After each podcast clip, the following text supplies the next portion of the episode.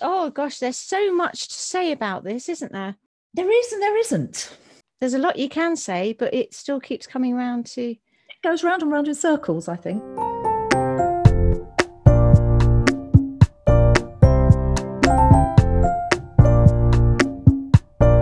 Hello and welcome to Izzy and Gina in Stitches, informal conversation about life in general and art and embroidery in particular, with me, Gina Ferrari. And me, Izzy Moore. Hello, how are you this week? What have you been up to? I am very well, thank you. I have been, in some respects, a very busy bee, and in other respects, um, not really, because I've been completely. This is sort of a diversion and a distraction, and it's also a what have I been up to? It's sort of all in one. Right. Um, so yes, I was inspired after our last podcast about the sewing machines and so much so that when we finished recording and when I was editing it, I was thinking, yeah, I really must see if I've still got that old singer.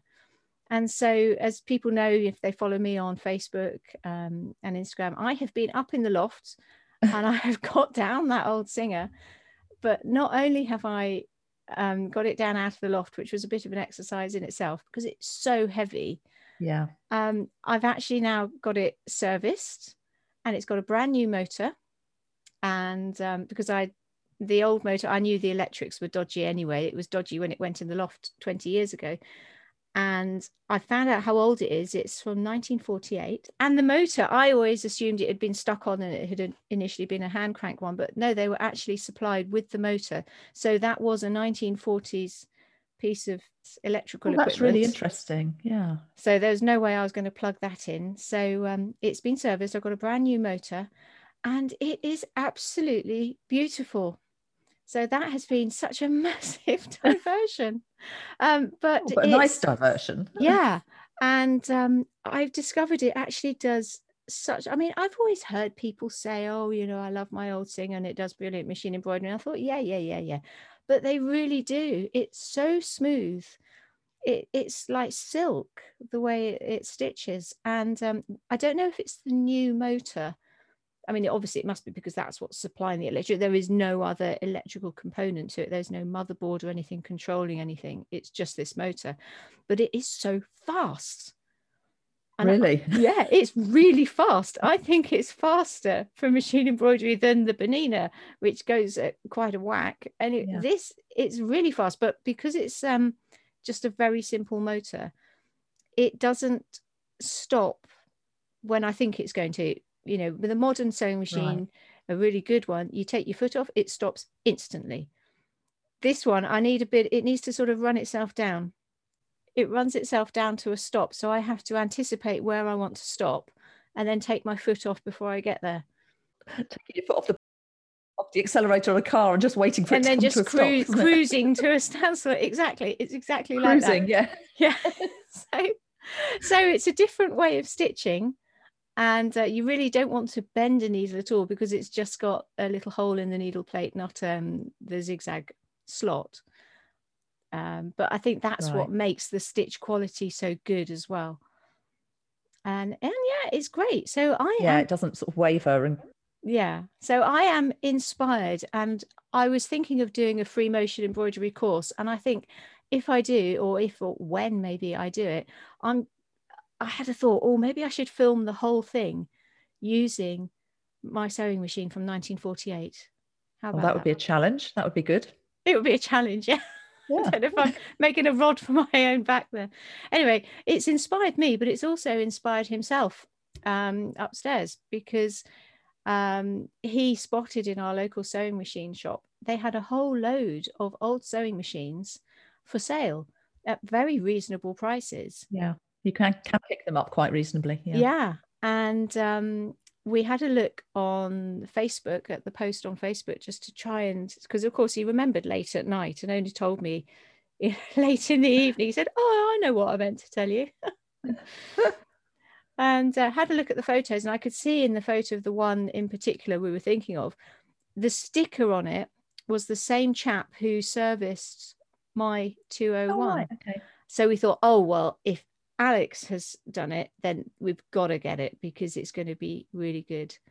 And right. um, So I will just mention Alex Askarov as well, because he's the chap in Eastbourne. I've known about him for years, recommended him to my students over the years, uh, just on the basis of what other people have said about him. Right. And he he comes out to you and he services your machine, and he's always been, you know, I was told he's you know, it's very reasonable prices. And I thought if anyone's going to know about this old sewing machine, it will be Alex and right. and so and he it, oh so I, would heard about but I'd never met him but he is such a lovely lovely chap and he's so funny and he's so knowledgeable and he's absolutely brilliant and he's got a whole YouTube channel he's right. got so many videos about old sewing machines and there's a day in the life of you know him oh, going about his business. And that has been just it's just really inspiring. And it's and it's inspired yeah. himself upstairs as well. He's you know inspired into looking at vintage bicycles again. And uh, yeah. i can yeah. tell you're fired up. Yeah fired up we are. Absolutely fired up. How about you? What have you been up to oh, lots and lots of things really mostly painting and drawing things so i'm still going with the 100 day project and i've signed up for some free courses things like that I did another one with the London Drawing Group where we did portraits like Francis Bacon style. Well, it wasn't really like Francis Bacon. I'd love to draw like Francis Bacon, but no. so that was fun. But the one that I'm really, really fired up with this week is Gabriel Lipper. Right, okay. American artists, figurative mostly. And it's quite interesting because last year I did CVP, which is the Creative Visionary Program with Nick Wilton and I am going to say this because everybody raves about it and says how it changes their life and changes their art and everything else. And I just didn't get it. No. Do you get it? Do you get it? Do yeah, yeah. Do you get it? Do you get it? Yeah, get no, it? that don't wind me up. But sorry.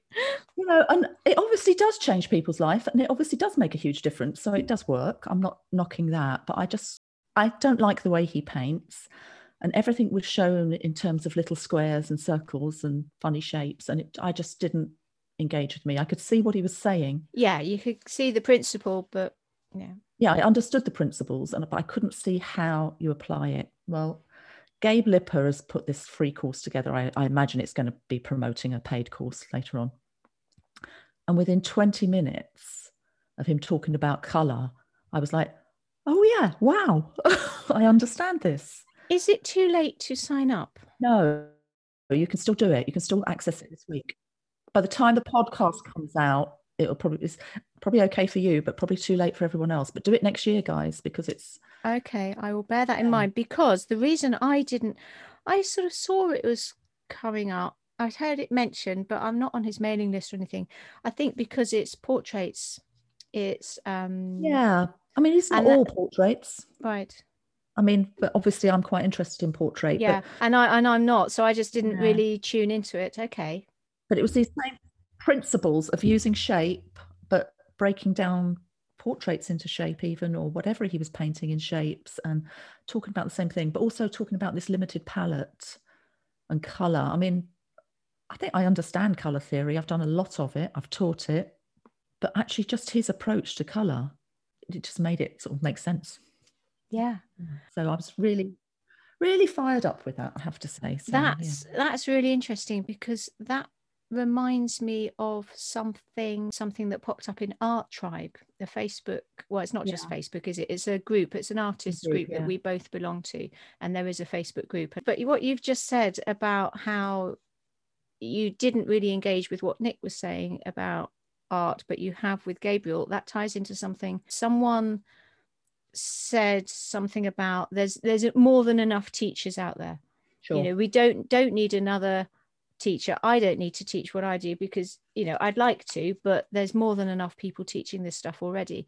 And i said yeah but you know like you and me gina we're both teaching same machine, thing don't we? Yeah the same thing exactly machine same embroidery thing. and but we both have our own unique take on it. So you mm. like your portraits and i think that's coming up as part of your course isn't it? Yeah. That's one of your your things. You're really engaged yeah. with you. Yeah and it's, it's, about finding what you engage with as yeah. an individual and sometimes it's personality i mean i, I find yes. gabe lipper, lipper rather much easier to engage with sure and his yeah. enthusiasm Yeah. I kind of engage with that. Whereas, like you say, if Nick Wilton says, "Do you get it again?" I think I, you're gonna you're gonna smack the screen. yeah. And that seems mean because he's probably he, well, he he's obviously comes across as a really nice guy, but it's just yeah, know, he's very he's very enthusiastic. yes, and I do have to say, actually, um, because I've been following his freebie courses for several years now, yeah, and um, over the years, I've also had his newsletter, and every now and again, he um, sends out a video or something. And I think one of the videos that I remember watching is actually part of the course, the, his paid course further Right. on, but I saw it for free several years ago. And immediately I took it into a lesson I did um, with my machine embroidery people and it's about this idea of painting over the edges going beyond the edges of your canvas right, um, so if in effect doing a cropped effect because we all know you take a photo of your work and if you crop it it instantly makes it look oh, it looks so much Better. better. yeah exactly. And so i did that as an exercise. I gave people a piece of paper and i had secretly on the back drawn a square but i didn't show them that bit. We i just showed them the piece of paper face up. I think we did it on the floor for some reason with big stick brushes tied to big sticks. I don't know why. Um, and they did this thing and they were like oh this is, this is so rubbish. This is so difficult. Oh yeah. Oh i've done a really useless painting. And i said okay right. Now turn it over and they saw the square i said right now cut that out. Brilliant. and then they went oh that's so good what they had done. They could instantly see.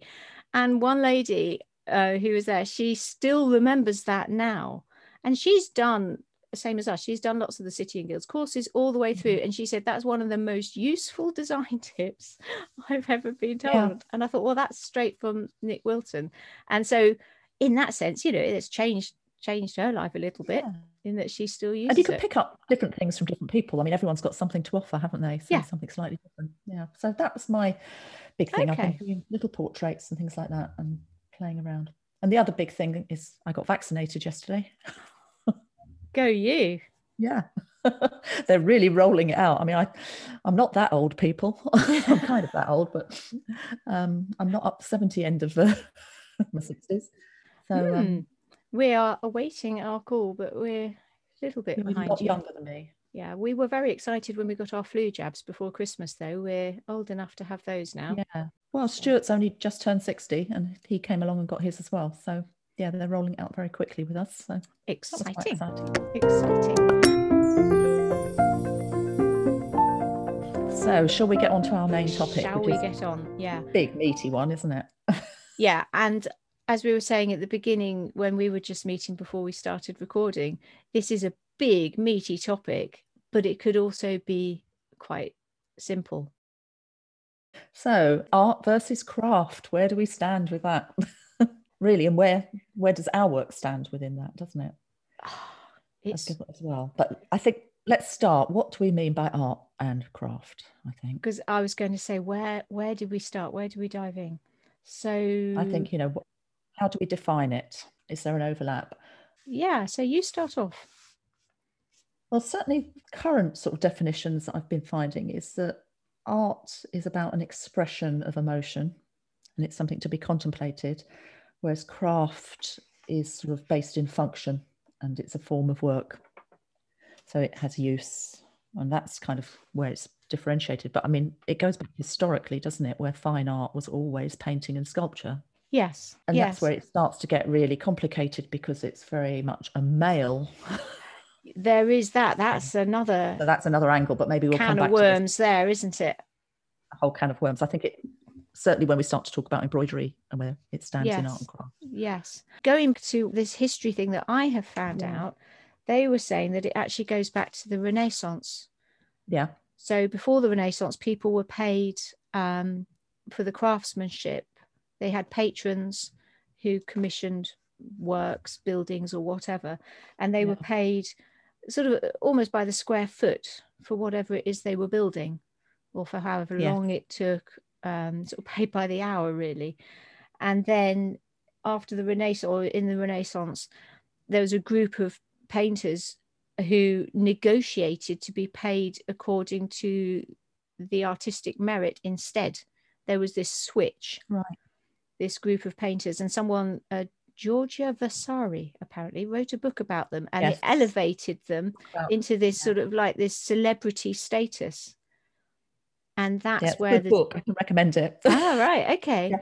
and that's where the division comes from and then those who were maintaining the traditions they became known as artisans yeah.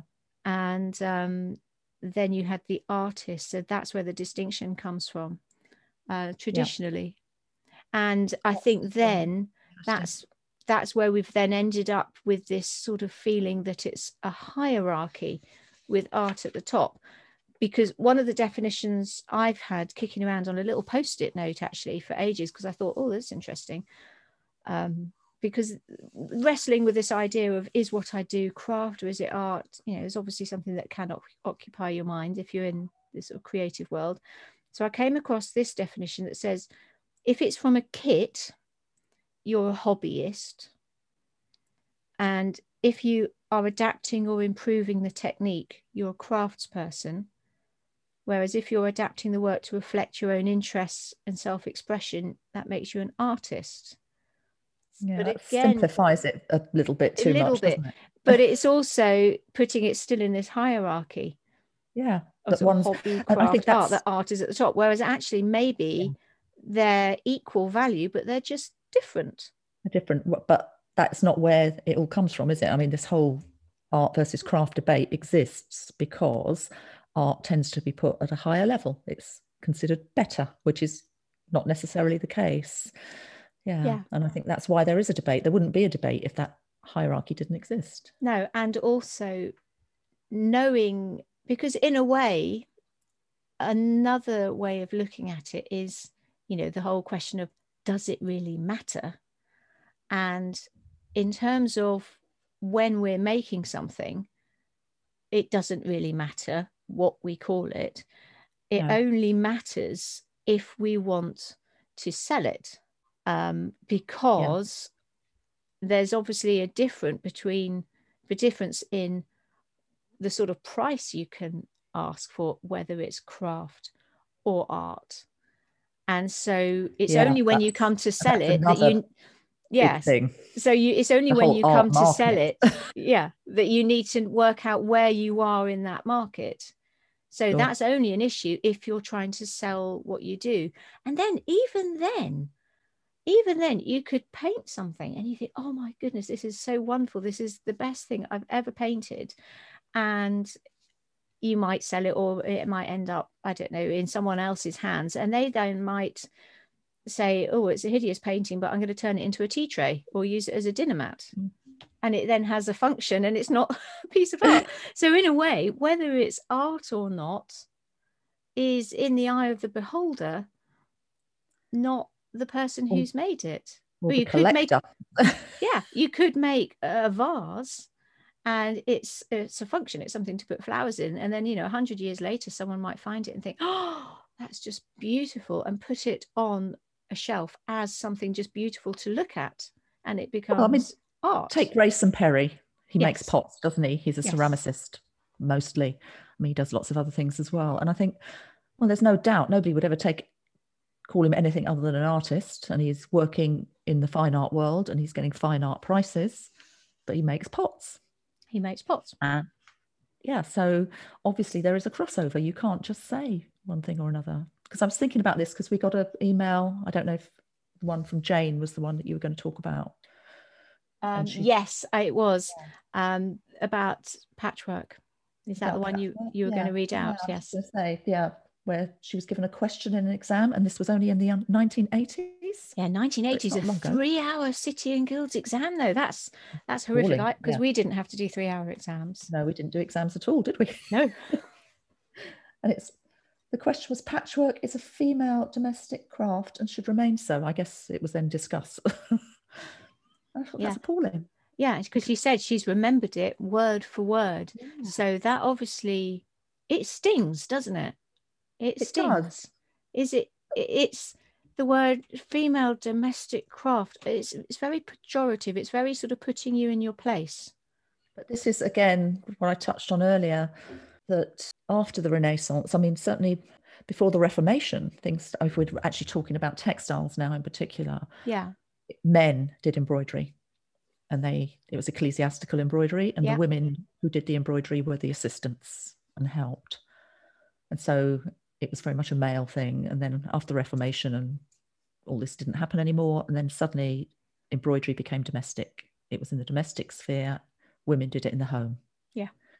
and so therefore it was downgraded I have got this little snippet here that I Yeah. have cut out of the Waitrose freebie newspaper. oh really Um, I pick up a couple of copies when I'm going through just because it's good for fire lighting. But I, I actually, you know, before I put it in the basket by the fire, I do have a little leaf through, um, cut out the recipes, get distracted that way, and all that sort of thing. Yeah. Anyway, this caught my eye, and I was just so incensed by the beginning of it. I had to cut it out. And I thought, but I'm going to talk about that with Gina. It says, get into embroidery. Once something your granny did by the fire, oh my goodness and then brackets, not that there's anything wrong with that.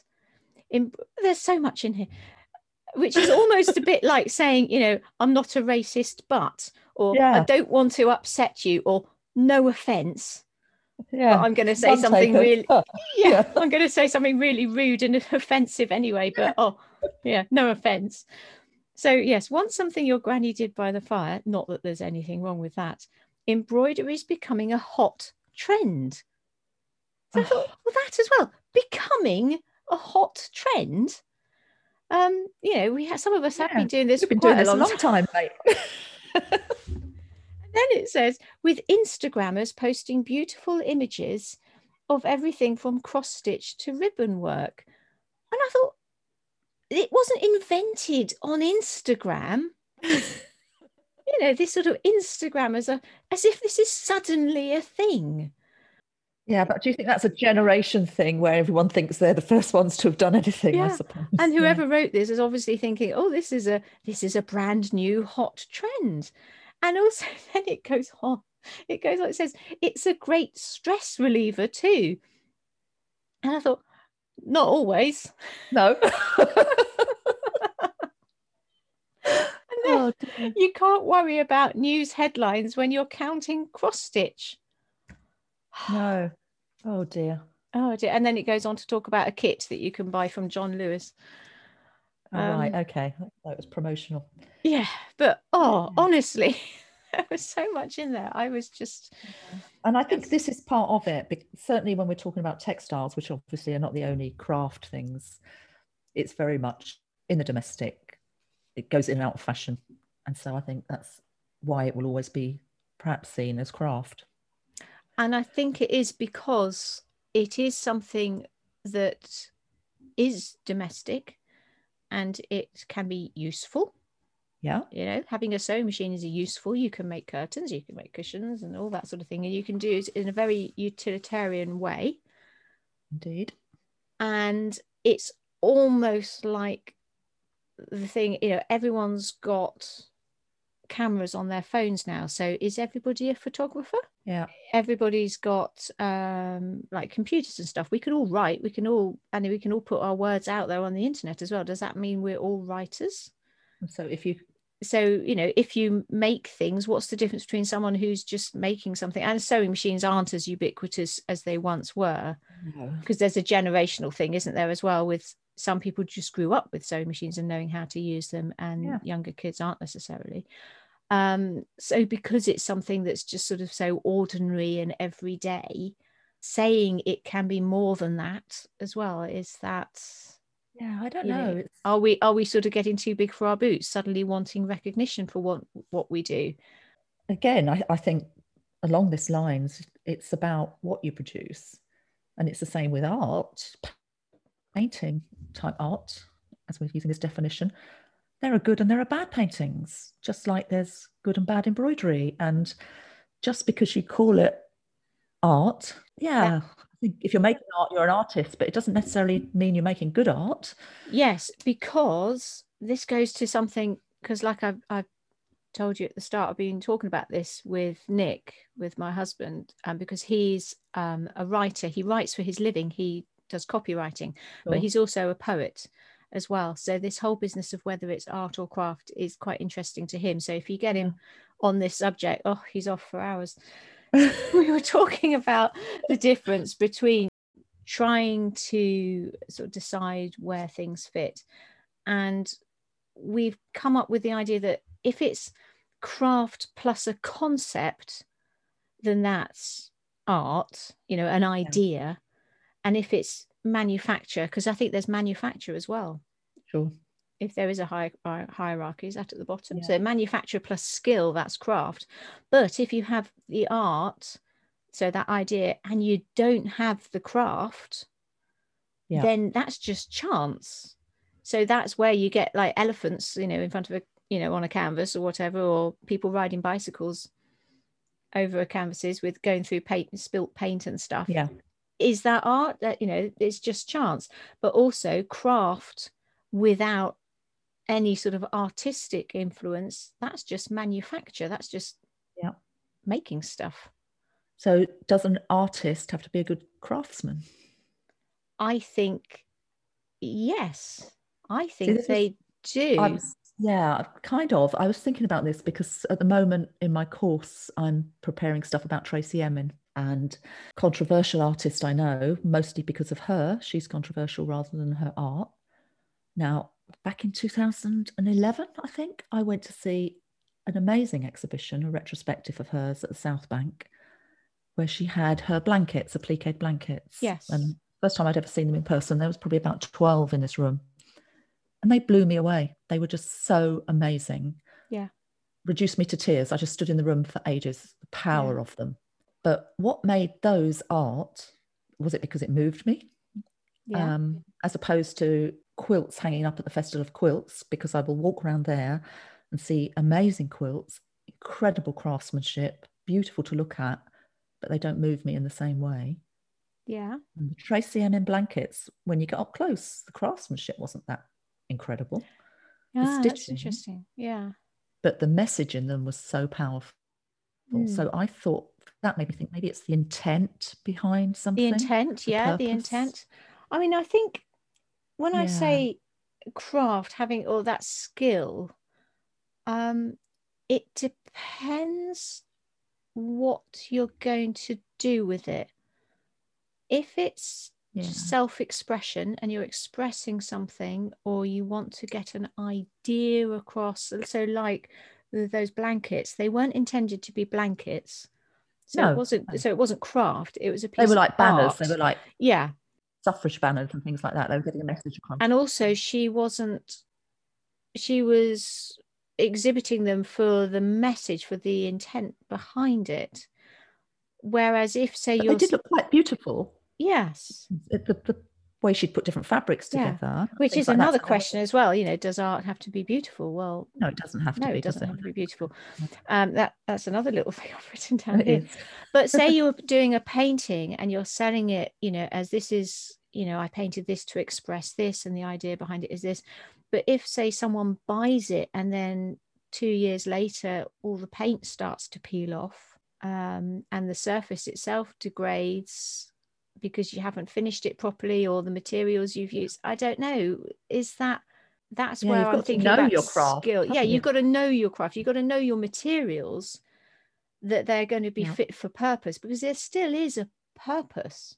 But i mean because some art is supposed it is temporary. So like earth art doing things in the woods and arranging pine oh, yeah. cones and these uh, andy goldsworthy isn't he who makes the sculptures. Yeah. um and some things are meant to be temporary but some things are meant to have you know a bit of longevity. Indeed. so so that's where the skill the craftsmanship comes in isn't it with the, the knowledge of the materials? Yeah. but but talking about the beauty thing i've written down here so does art have to be beautiful? So i don't think it has to be beautiful but it does have to say something. And craft You're talking about yeah the craft as well doesn't have to be beautiful but it does need to be useful yeah. I mean, when I say Tracey's Tracey Emin's quilts were beautiful, maybe not necessarily in a conventional sense, but maybe their beauty was in the fact that they moved me in the way they did. I yes. Yeah.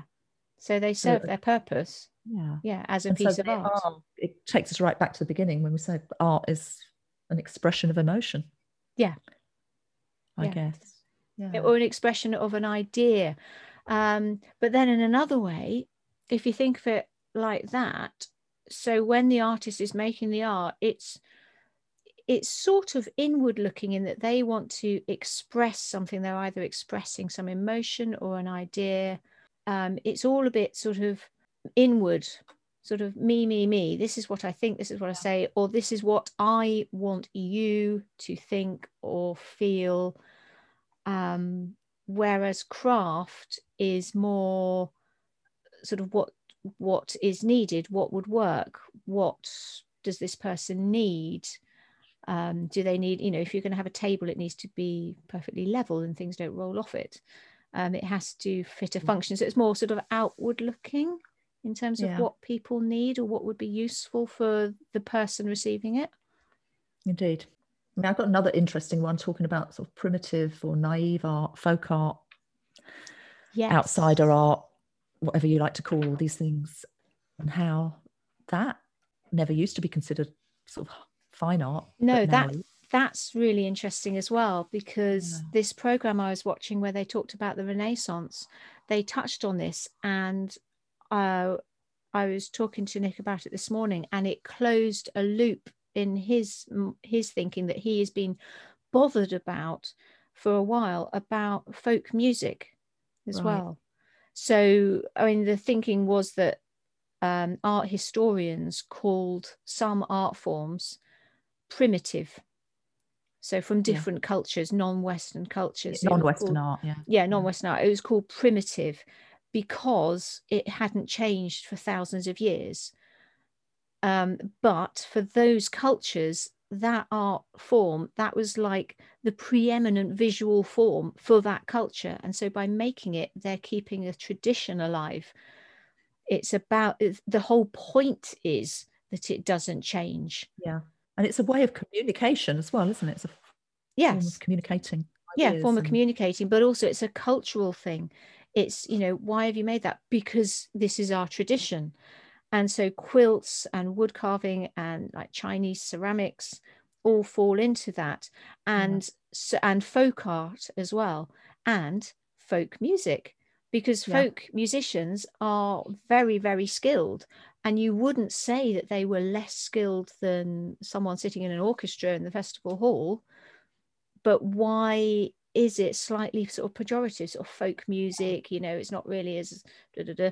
is one valued more than the other yeah exactly but it's because they're not trying to innovate that is keeping a tradition alive it's not like primitive music or less valued um it's different. It's just a different, different beast. Again, yeah. And so now the the conclusion of the this um, discussion about this primitive art and how that fits in is would it be better to just say visual art and not have this distinction between art and craft because then you can include um, the cultural you know inverted commas primitive art Indeed.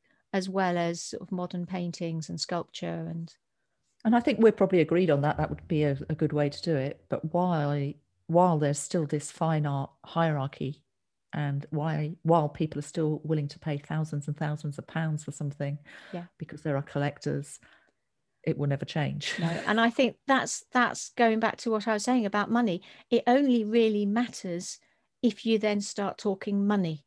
Yeah if you are looking to be paid for what you do or if you want to sell your work and you need to know where you're going to sell it because if you were setting out to make fine art you wouldn't then sell it at the local craft show in no you'd want to hall. be represented by a gallery. Yes. Yeah.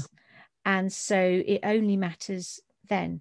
But the rest of the time could it just be i made a thing. I made yeah. something. I i created this. Yeah that's what i do. Yeah. I and, and that's and that's it. Yeah full stop. That kind of brings us round to sort of so what do we call ourselves? Yes because artists? Well what do you call yourself gina i call myself an artist yeah it took yeah. me a long time to get around to that i actually hate the term textile artist i call myself an artist uh, but again like you uh, very reluctantly and i think i say textile artist because it, it's a confidence thing. Yeah, it does pigeonhole you though when you say Yeah, Yeah. I know. in a box. And I think on my website, it says something like, I am a visual artist. I think I described myself on my website as a visual artist and that my tool of choice is my sewing machine. Right. And See, I, I- don't even say that. I'll say I work primarily in textiles. Yeah, because, well, that was my But- first tentative yeah. step into not being just not just doing the textiles because a couple of years ago I started dabbling in paint as well Yeah. and uh, looking to investigate other things. And I didn't want to be pigeonholed. At the same time, though, saying that, I do tend to pigeonhole myself. You know, I, I my brain wants to put things in in boxes or categories or know where things fit, and I think that's also quite a human um, impulse, isn't it, to categorize things? That's why there is this debate. We Yeah. it's sort of we're sort of programmed to do it. Um, we want to know where we are in the world. We want to know where we are in the world, where we are in society, how we fit in, what our status is. Yeah. Um, because obviously, if you're called an artist, not just a craftsperson, there's higher status. So we we all fall prey to it because I think it's a natural human. Yeah, and it is a confidence thing. Yeah, you have to feel, you have to think. Well, if I say I'm an artist and people look at what I'm doing and think, "Oh God, that's rubbish," who am I to say I'm an artist? And that's where it comes from. It is that confidence that, well, look, Yeah. I make art. This is my art. Yeah. Yeah. But no, I- it's taken a long time for me to do that. But I think maybe my background was more art before I got into. I think that helps, yes. Whereas I have absolutely no art background at all because I wasn't allowed to do art O level, and I'm still still cross now. Yeah, well, Um, I did most of my art A level in my lunch hours. It wasn't. I only had half the timetabled lessons because I wasn't. Then nobody really wanted me to do it, but I was determined. you were determined, yeah. I see. I should have got a rubbish grade, by the way, though. So Yeah, and also it, it that that is just an excuse, isn't it? If I, Yeah. you know, I shouldn't blame my school if I'm not an artist. It's nothing to do with them because I left left school quite a long time ago now. oh well, it's nice to blame someone. Well, it is, but I do need to take personal responsibility at some point.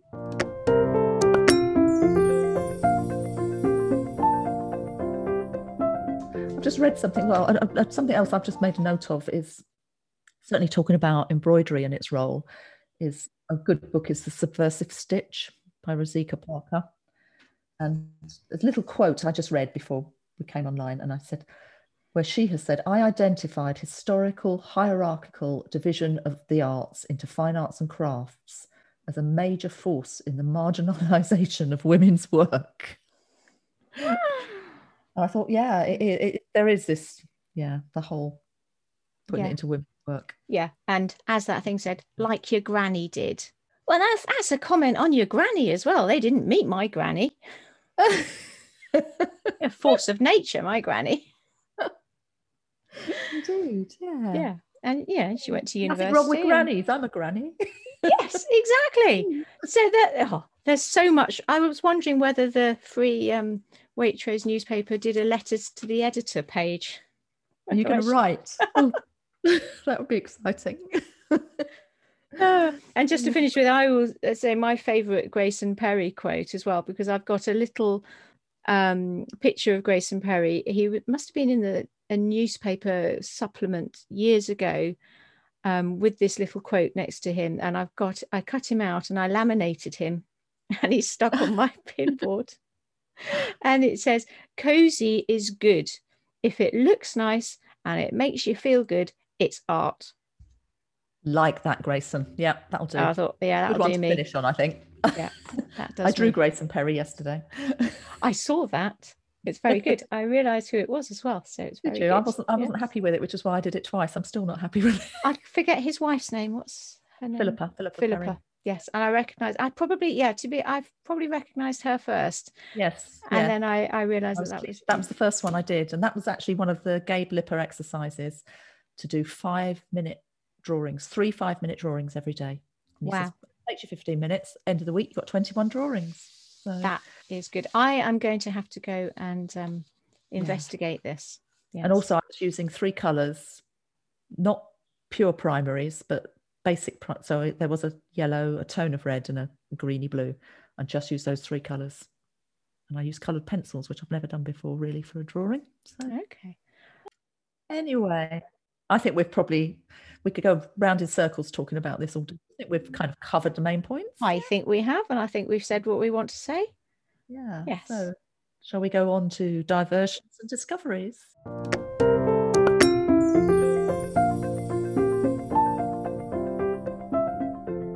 I'll just stop laughing and let you start. Sorry. Right, diversions and distractions. Okay, so I have I have two this week. I've got two films, and the first one is my favorite film, and it's based in Iceland, and it's in Icelandic, and the reason I've rediscovered it is because I sold a piece of work which I made um, a little while ago. It's been in my Etsy shop, and somebody has bought it, and it's on its way to its new owner. And it was inspired by well, the feeling behind it. Oh, talking about art, craft. Yes. The feeling behind it was this sort of dark, brooding landscape because I had been watching a lot of Nordic noir, and it came out in this piece of felt that I made and stitched. So it's quite dark and brooding with these flashes of colour. It was lovely though. Yeah, and I've always thought of it as my sort of Icelandic inspired piece of work. So I sold that, and it reminded me of the film, my favourite Icelandic film, and it's called Woman at War. Okay. And Never seen that. ah, and it's my favourite film because I love I love Scandi noir and Yeah. sort of Nordic noir. I love all of that, and um, she's quite feisty. She's a bit of an environmental sort of activist, and so she's got a conscience. She's got a mission. She's also she's also quite sort of fit. She all the shots are her running across the Icelandic landscape, so she can run. Yeah, she can run, but she also does cold water swimming. There's some cold water swimming in the film, Right.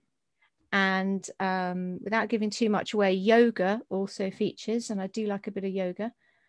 And she does some tai chi up in the mountains in Right. Iceland. And I've been doing my. Tai- I am two moves off learning my whole tai chi form. I'm so excited. I think I'm going to finish it I, next week. I don't even know what that means. it's a six it's a 66 form tai chi sequence that i've been learning Okay. over two years and i'm two moves off learning the entire form wow. so so this film it's got yeah so she's an environmental activist she's fit she's creative because she does singing she does cold water swimming she does tai chi but there's also there's the knitwear fantastic. Knitwear and there's some traditional embroidery some eastern european embroidery in there as well. And the music is just quirky and really really fun quirky music. And it's just got everything. It's got everything. I want Right. to be Halla. The Oh, heroine of this film. it, so that, that's one for me to watch. so that's my first film woman at war. And then the second film um, ties into our main topic today and it's a very old film and it's one i'm going to have to dig out and watch again because it's just so funny. It's a tony hancock film called the rebel. Yeah so it's called the rebel. have you not? Oh it's No. absolutely brilliant. Basically tony hancock is trying to be an artist and he comes across some artworks that someone leaves and he basically tries and passes it himself off as the artist. Who has created this work and it is it is very good fun yeah it's very good fun how about you I'm almost reluctant to do this because I thought every time I do devotion discovery, it's something on television, and I don't watch a lot of television, but it sounds like I'm glued to the television all the time. But it was, um, I think I'd seen some friends mention the film The Dig about Sutton Hoo. I thought that sounds interesting, but oh, it's on Netflix. We don't have Netflix. And then Stuart came up and said, "Oh, The Dig. Have you heard of it? It's meant to be a really good film." And I said, "Yeah, it's on Netflix." He says, "No, no, it's on Amazon Prime." So I said, Ah. "You sure?" Okay, so anyway, we set ourselves up on a Friday night. We'd got takeaway, a bottle of wine, puts this film on. And about two minutes in, I'm saying, Are you sure this is the right film? And he's saying, Yeah, it's the dig. And I'm then Googling, and it turns out there was a 2018 film called The Dig, which was set in Ireland. And I have to say, you know, I'm saying it doesn't look like Suffolk. so by the time we'd sort of established this wasn't the same film that we thought you we were going you were in, engrossed in We the storyline. Yeah. Yeah, it was so miserable. It was like a chap had come over. Oh, he'd been in prison for 15 years for murdering some girl, been let out, gone back to his house, which was derelict in the middle of a peat bog, to find this dead girl's father digging the bog looking for the body. And so there was lots of digging. It was about the dig. and he decides the only way to sort of help out is to actually help with the digging. Because he was blind drunk, has no memory of even killing the girl, let alone burying her. And there's the girl's sister in it and some pretty dodgy policeman. So they're the only four characters. And it's all dark and moody, hardly any dialogue, but lots of digging. Sounds sounds great, Gina. It wasn't. It was awful. But I'm not. well, well, you know, it, we, we lasted to the end. It was kind of interesting in a weird way, and I'm not going to tell you how the end works, just in case Ooh. somebody wants to watch it. Yes, no spoilers.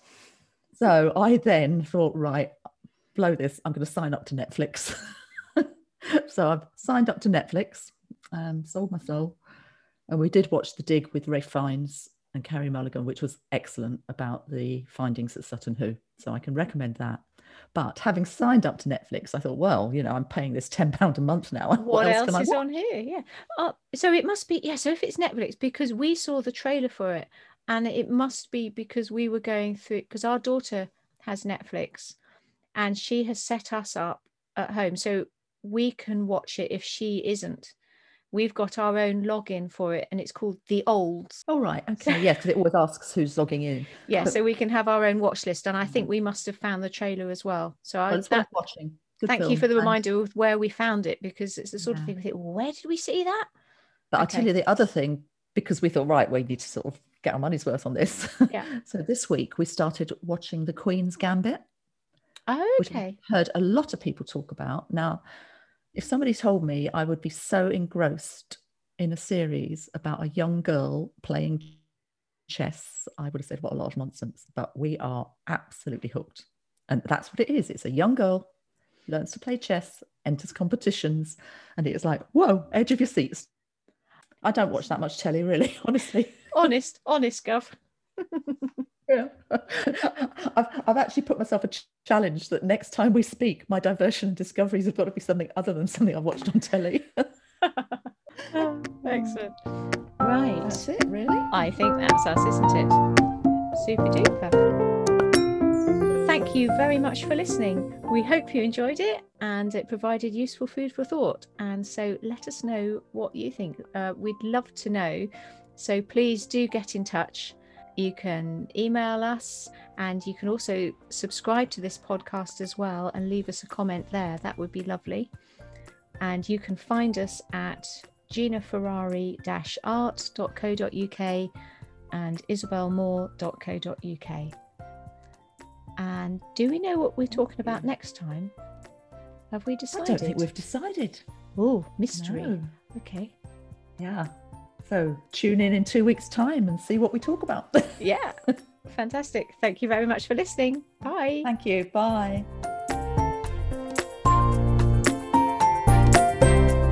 And um, I'm going to start this section again, Gina. Are you? I'm going to start again. I wondered where we were going. No, I'm going off for one. I'm going to stop doing this. Right.